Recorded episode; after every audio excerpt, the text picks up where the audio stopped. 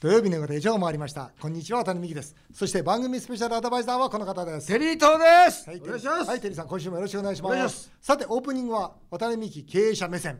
先日、私、国のクールジャパン戦略は大失敗という記事をですね、は夕刊富士に書かせていただきました。はいはい知ってました何ですこのクールジャパンって、2018年の3月末で、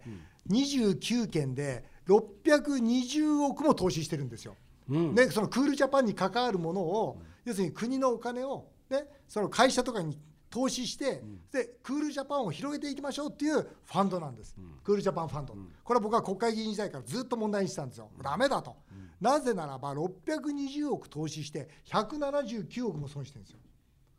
ありえないですよ、でしょ、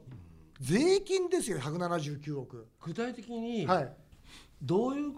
ことをやってるか、例えばば僕今回で、はいまあ、シンガポールとかロサンゼルスとかね、うん全部見てきたんですけど、は例えばシンガポールだとモールがあるんですね、まあ、そのショッピングモール、そのワンフロアの半分を借り切って、日本食レストランをずらっと並べてるんです、あそれで日本食をみんなで好きになってもらいましょう、うんうんっていうことで国が声をかけて、んそれで、まあ、民日間企業本の中小企業のうんその経営者呼んできて、うんし商店街を作ってるわけなんです、うんうんだけどこれが日本食専門で日本のものしか使わせなかったから高いんですよ、あーそういうことかそれに持ってきて目の前にシンガポールのものすごい安いふでかいフードコートがあるんですよ勝てるわけがないんですよだからもう閑古鳥が鳴いててもうみんな潰れてるわけですよでそのその全部ねショシンガポールの高い高い家賃のその一等モールのその家賃は全部ファンドが払ってるわけですよ例えばそのロサンゼルスにやっぱりあるんですよビバリーヒルズにねあるんですけどこれがまたなんていうのかなロサンゼルス暑いじゃないですか、だからあのまあみんな何し何してるかってそこで進んでるだけなんですよ、 広いどえらい家賃払いながら、ロサンゼルスの方々が涼む場所を、まあそのいや日本的なものはちょっと飾ってるんですよちょっと飾ってるんですよ、だけどそれを日本館みたいな形にして、これで日本を好きになってもらいましょうなことを言ってるんですけど、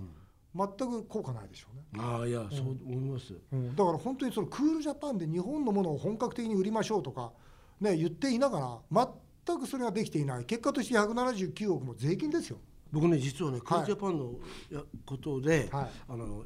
話したことあったんですよ、うん経産省の人と、うんなんかやりましょうって、うんでその時にどんなことをやってるんですかと聞いたんですよね、はいはいそしたらそれこそ日本を広めるために、はい例えば、まあ、例えば大手の映画会社とかが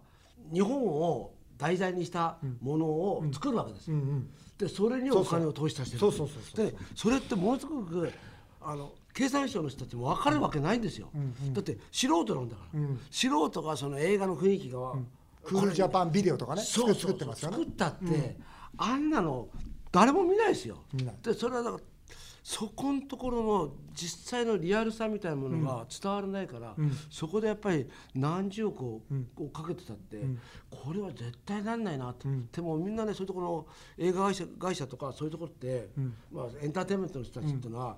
もともと金がないわけですよ、よしこれは、これ幸いと思って、なんかちょっと響きにそうそうですねあのすごくこれが怪しいなと思ってたんで結局ですね、そういうビデオなんかもあるし、またアニメなんかをこう広げていこうとかそういう活動もあるんですね、でもそれにはそんなお金使えないんですよ、だから620億ものお金が、のファンドにああると、そのお金使わなきゃいけないって思うんですねお役人さんたちは。あもう最初から使うんだって使えなかったら使い切んなかったらなんで使い切んないんだってことになりますからそうなるといすごい商売だなそうすると何が起きるかっていうと箱もね作りたがるんです箱物をだからマレーシアなんかも一等地クアランプールにジャパンストアっていうその地下1階から4階までの一等地を全部その箱で箱はね楽だもんね箱は一番お金使えるんですよ、要するに本当に僕が思うのは彼らは官僚の方々ねお金使うのが仕事なんですよいいなあだからそうじゃなくてお金をどう回収するのか、もっと言うとそこでどういう効果を発揮するのかっていう費用対効果をねちゃんと見ていかないとだって税金ですよ、あのおこおこてさん怒ってないみたいなもんいやそんなことないいや僕はやっぱり、じゃあそれをどうしようかってことを考えてるんですよ怒ると同時にね、あのそれこそシンガポールでね、あのドン・キホーテ、うんドン・キホーテがお店出して知ってますようち大成功してますうちはドン・キホーテの中にうちの店がありますからそうかそううんあそこものすごく安いじゃないですかそれ安い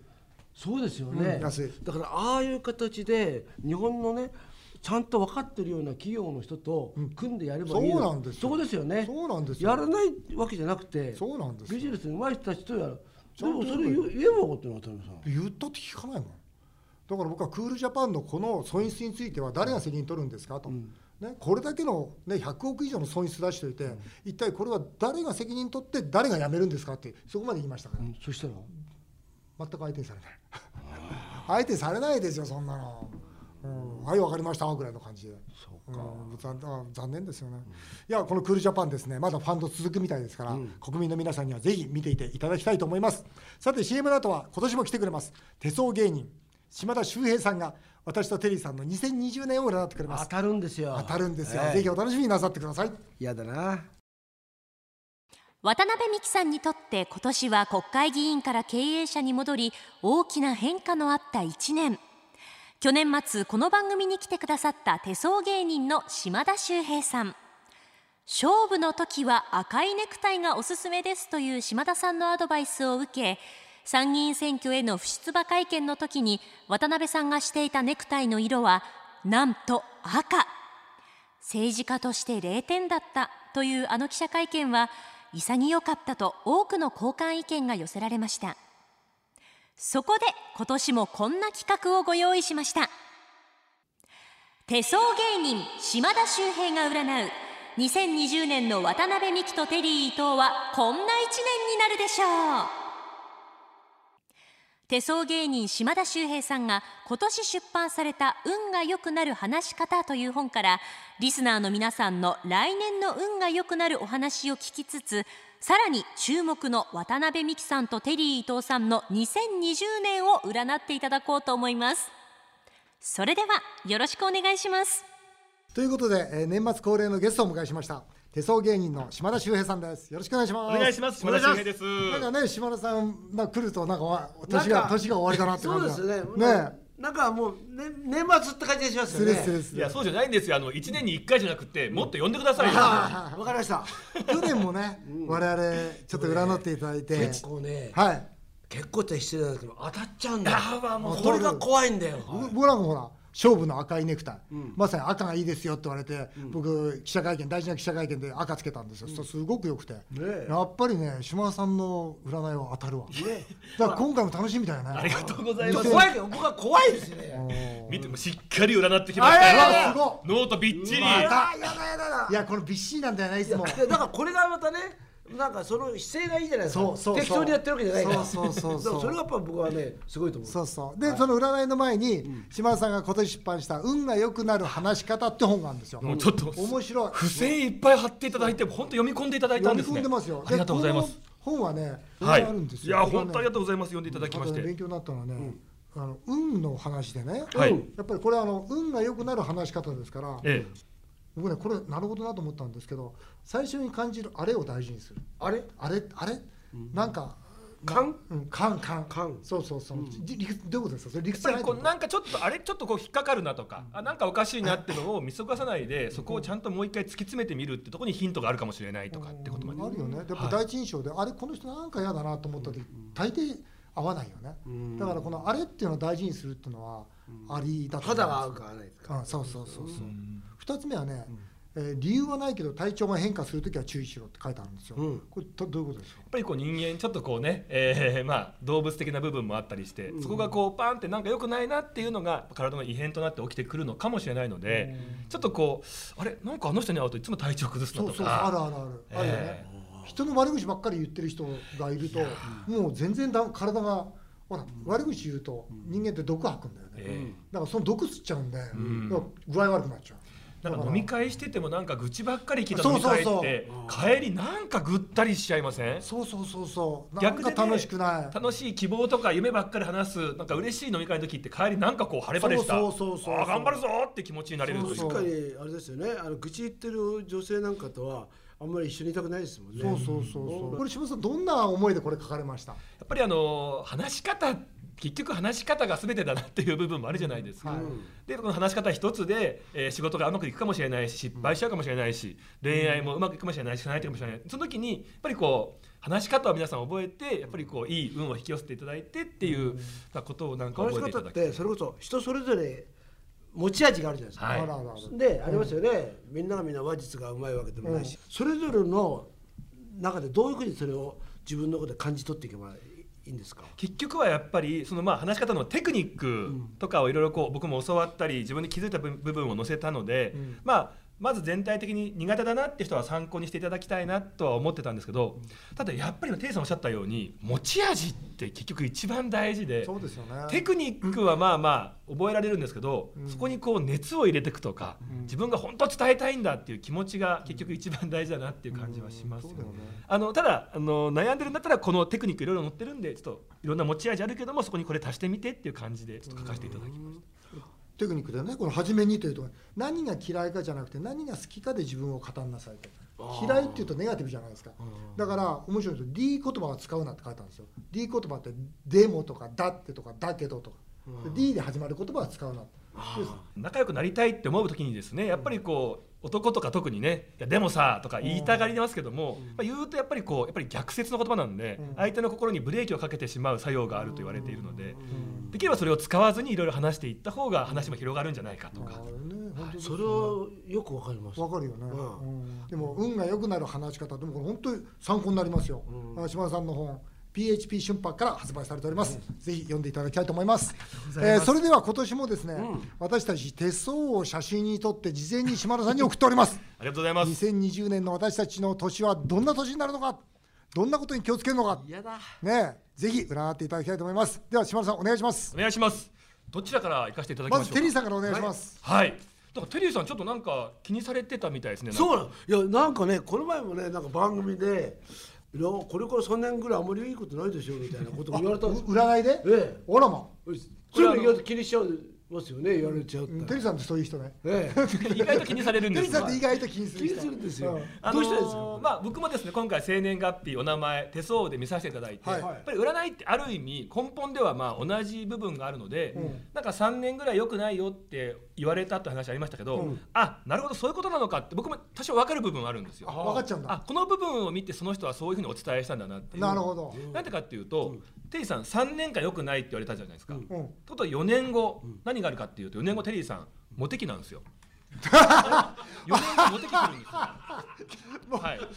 本当かな本当4大年後好モテき期よだれよだれ出ませんでした今ちょっとやめてくださいよ3年もいいんだけど俺来年モテたいと思ったらってってことはね、はい4年後モテるってことは3年はモテないってことですモテテリーないさん3年間これ全く辛いじゃないですかえーごめんなさいテリーさんテリーさん三年間全くモテませんはいあモテないモテんないだああやそばういいう意味この番の組3年間良くないよを多分ま取ずいなったと思いますねあらま3年間俺は耐えなくちゃいけないじゃないですかこれもう修行僧のようにでもそれ以外仕事とかめちゃくちゃいいですからあ仕事いいんでですもかっと言うとテリーさんあの2020年来年ですけども、2021年がもうすごいいいんですよ来ますか過去7年の頑張りに報われちゃうあそうはやっいぱテリーさんえ頑張り報われちゃう向かいますか、向かいますあとーうとう嬉しいなうんでその次の年にまたいろんなことがスタートして、でその次の年にまた人なんかもこう集まってきて、うんでその翌年が花開く年なんですよおーそこはめちゃくちゃいい年なんで多分そこのことを見て、うんそこまではまあ我慢というかただね2022年、うんごめんなさいごめんなさい2020年来年です来年あのーただって今なんか言いましたねただですよただ結構重要ですよこれは何ですかちょっとね2021年からまたぐんぐん忙しくなってめちゃくちゃいいので、2020年はむしろその年のため、うん再来年に向けての心身ともにリフレッシュとか、んちょっと充電するという気持ち気構えも大事かもしれない。なるほどで来年オリンピック・パラリンピックありますよね、夏あたりもしできるんだったら、もう今までにないぐらい思いっきり休んでほしいっていうおー思いっきりリフレッシュしていただくとこれすごくいいと思うんですよね。おーちょっとねあー休養を取ろうとオリンピックの時は仕事しないと、うんできるんだったらちょっと、あでもいいかも、うんね2週間休んだらいそいれですすよごいそれがその休みの中でまたいいアイデアとか、うん気力とかもすごい高まってまたバリバリいけちゃうっていうパワーになると思ういいかもわかんない、うんいいですよおいいな、はいでこれなんでかっていうとテリーさんですね2020年は人生の中でも数少ないすごく経験したこととか勉強したことが身につく年っていうまたインプットが非常にできる年なんですよ。だからそこであんまりアウトプットってよりはこれいっぱいいろいろまた楽しむぞいろいろなんかネタ作るぞみたいな感じの気構えでいらっしゃるとすごくいいなっていう感じなんですよ。はい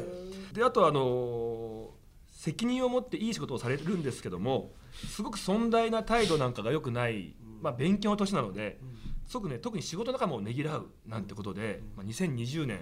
仲間をねぎらうってことで本当スタッフさんみんなにお年玉あげるとかなんかそうはいわかりました。はい、はい。それもいいかもしれないですねあー。で、あと、まず最後これだけいいですか。ちょっとどうしてもお伝えしたいのが、どうぞどうぞあの、テリーさん、本当にやっぱね、女性からいいアイデア、いいパワーをもらえるっていう星をお持ちなんですよ。へえモテるんだもうね、よちよち線、アブノーマル線なんていう線もいっぱい入ってますけども、アブノーマル はいいアブドーマル嬉しいですあねね。嬉しいんですかそのいいですよね。や、めちゃくちゃくっきり入ってますよ。アブノーマはルい最近全然アブドーマルじゃないですけど。ちょっともう一回見させていただいていいですか。アブドーマルになりたいんだけいや、ど。くっきり入ってます。はい。あ、アそブノう。ーマルええしっかり入ってます。はい。へでなので あのこれはちょっと周りの教育も必要なんですけどもぜひあのテリーさんのことをですね女子会に皆さん呼んであげてほしいなって思うんですよね。お願いしたいですね。ーうんいいです女子会があるんでしょそこに僕は行くんでしょそうですそうですそうです。いいじゃないですか行きたいよ。そうするとテリーさん自身がすごくまたいいこう英気養えていいアイデアを浮かぶので徹底的にチェックしておいていただいて。頑張ります。はい。全部ね、周平さんが言ったことは。あ聞いてください全部当たってます。いさあ、それじゃあ。はいそれじゃあ僕続いて渡辺美希お願いいたしますはいえ何運が気になるとか特にありますか。いやもう僕はね本当去年もねとっても去年というか今年もね、はいとってもいい年でしたしいつもいい年ですからはいもう何でも何言っていただいてもどこでしょ 何言っていただいてもえー、2020年ですね。はいお願いします。お願いします去年もしかしたら言ったかもしれないんですが、本当の人生がスタートする年。そうそうそうそうはい。僕手帳に書いてありますもん周平さんが書いて言ったことうんちゃんとね今年の2020年から本当の人生が始まる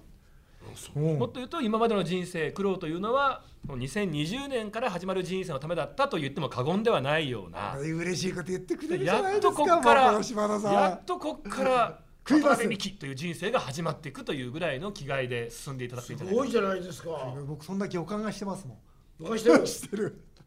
来てるぞと、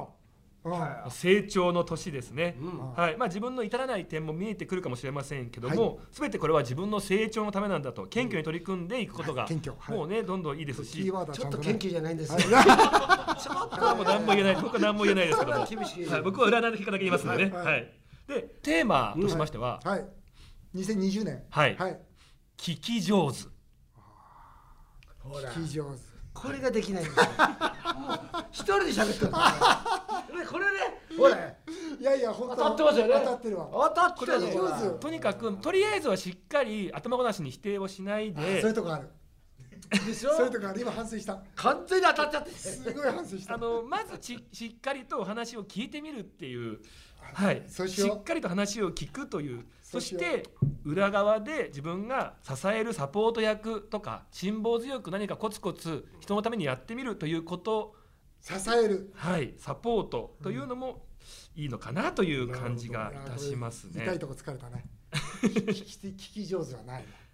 で、あのー温泉もいいですし、はいはいあと島に行くというのもいいんですよね。島にはものすごい縁があるんですよあ、そうなんです屋か久。島で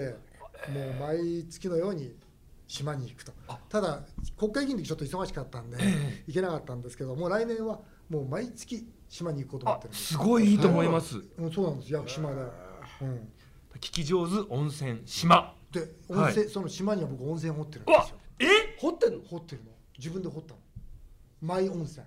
え、それなんじゃないですかもう。えそれすごいでしょ温泉マイ温泉マイ温泉持ってる人なかなかいないでしょえだってちゃんとすぐ出たんですか？出ないやっぱ何何百メートルも掘るわけですよそうですりゃねよ。だって知とすごいでかい櫓作って掘ってったんです僕が掘ったんじゃないですよ業者さんがってますよ。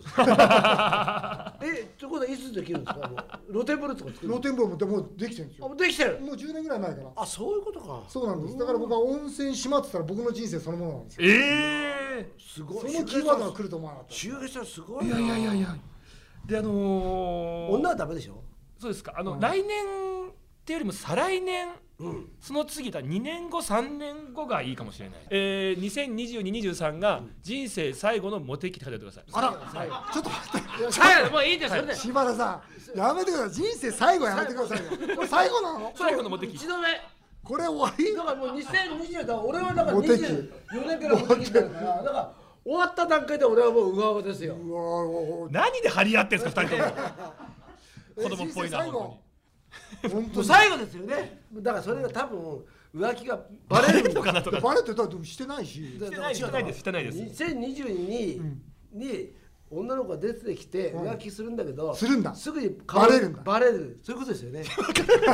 そういう、それ勝手に決めないでくだ さいよ。勝手に決めないでください。あとまああの夏ですね夏あのぜひいろんなこれちょっとあのー夏。ちょっとね来年は仕事もなんですけども、はいちょっとこう遊びっていうもの自分の中で、はいはいこれもなんかいいバランスで取り入れていただくとよくてですねおーそこでいいアイデア、い、い人物の出会いなんてのが夏ぐらいにありそうなので、夏。まあ、テリーさん夏休み取ってますんで、取ってますよぜひねそこにこうなんかいろいろくっついていく感じでもなんかこういろんな場所に出かけて遊ぶということをやってみるとそこなんか一個ありそうな感じがしますへ。え。はい。面白そう。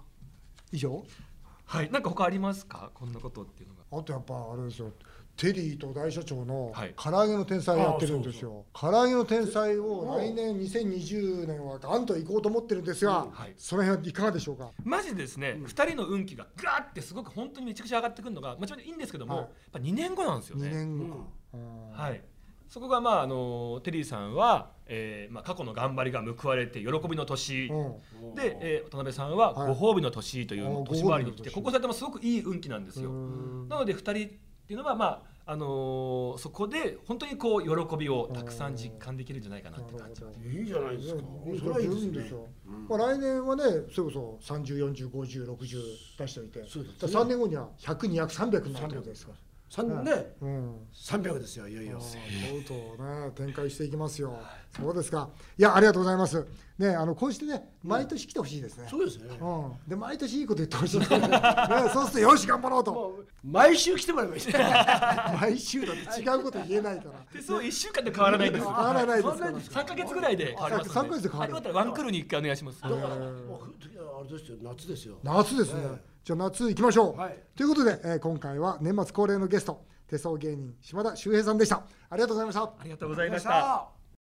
日本放送渡辺美希5年後の夢を語ろうこの番組では渡辺美希さんそして番組スペシャルアドバイザーのテリー伊藤さんへのメールをお待ちしていますメールアドレスは夢5アットマーク 1242.com までどんどんお送りくださいお送りしてきました日本放送渡辺美希5年後の夢を語ろう、えー皆さんの感想もメールでお待ちしておりますお相手は渡辺美希でした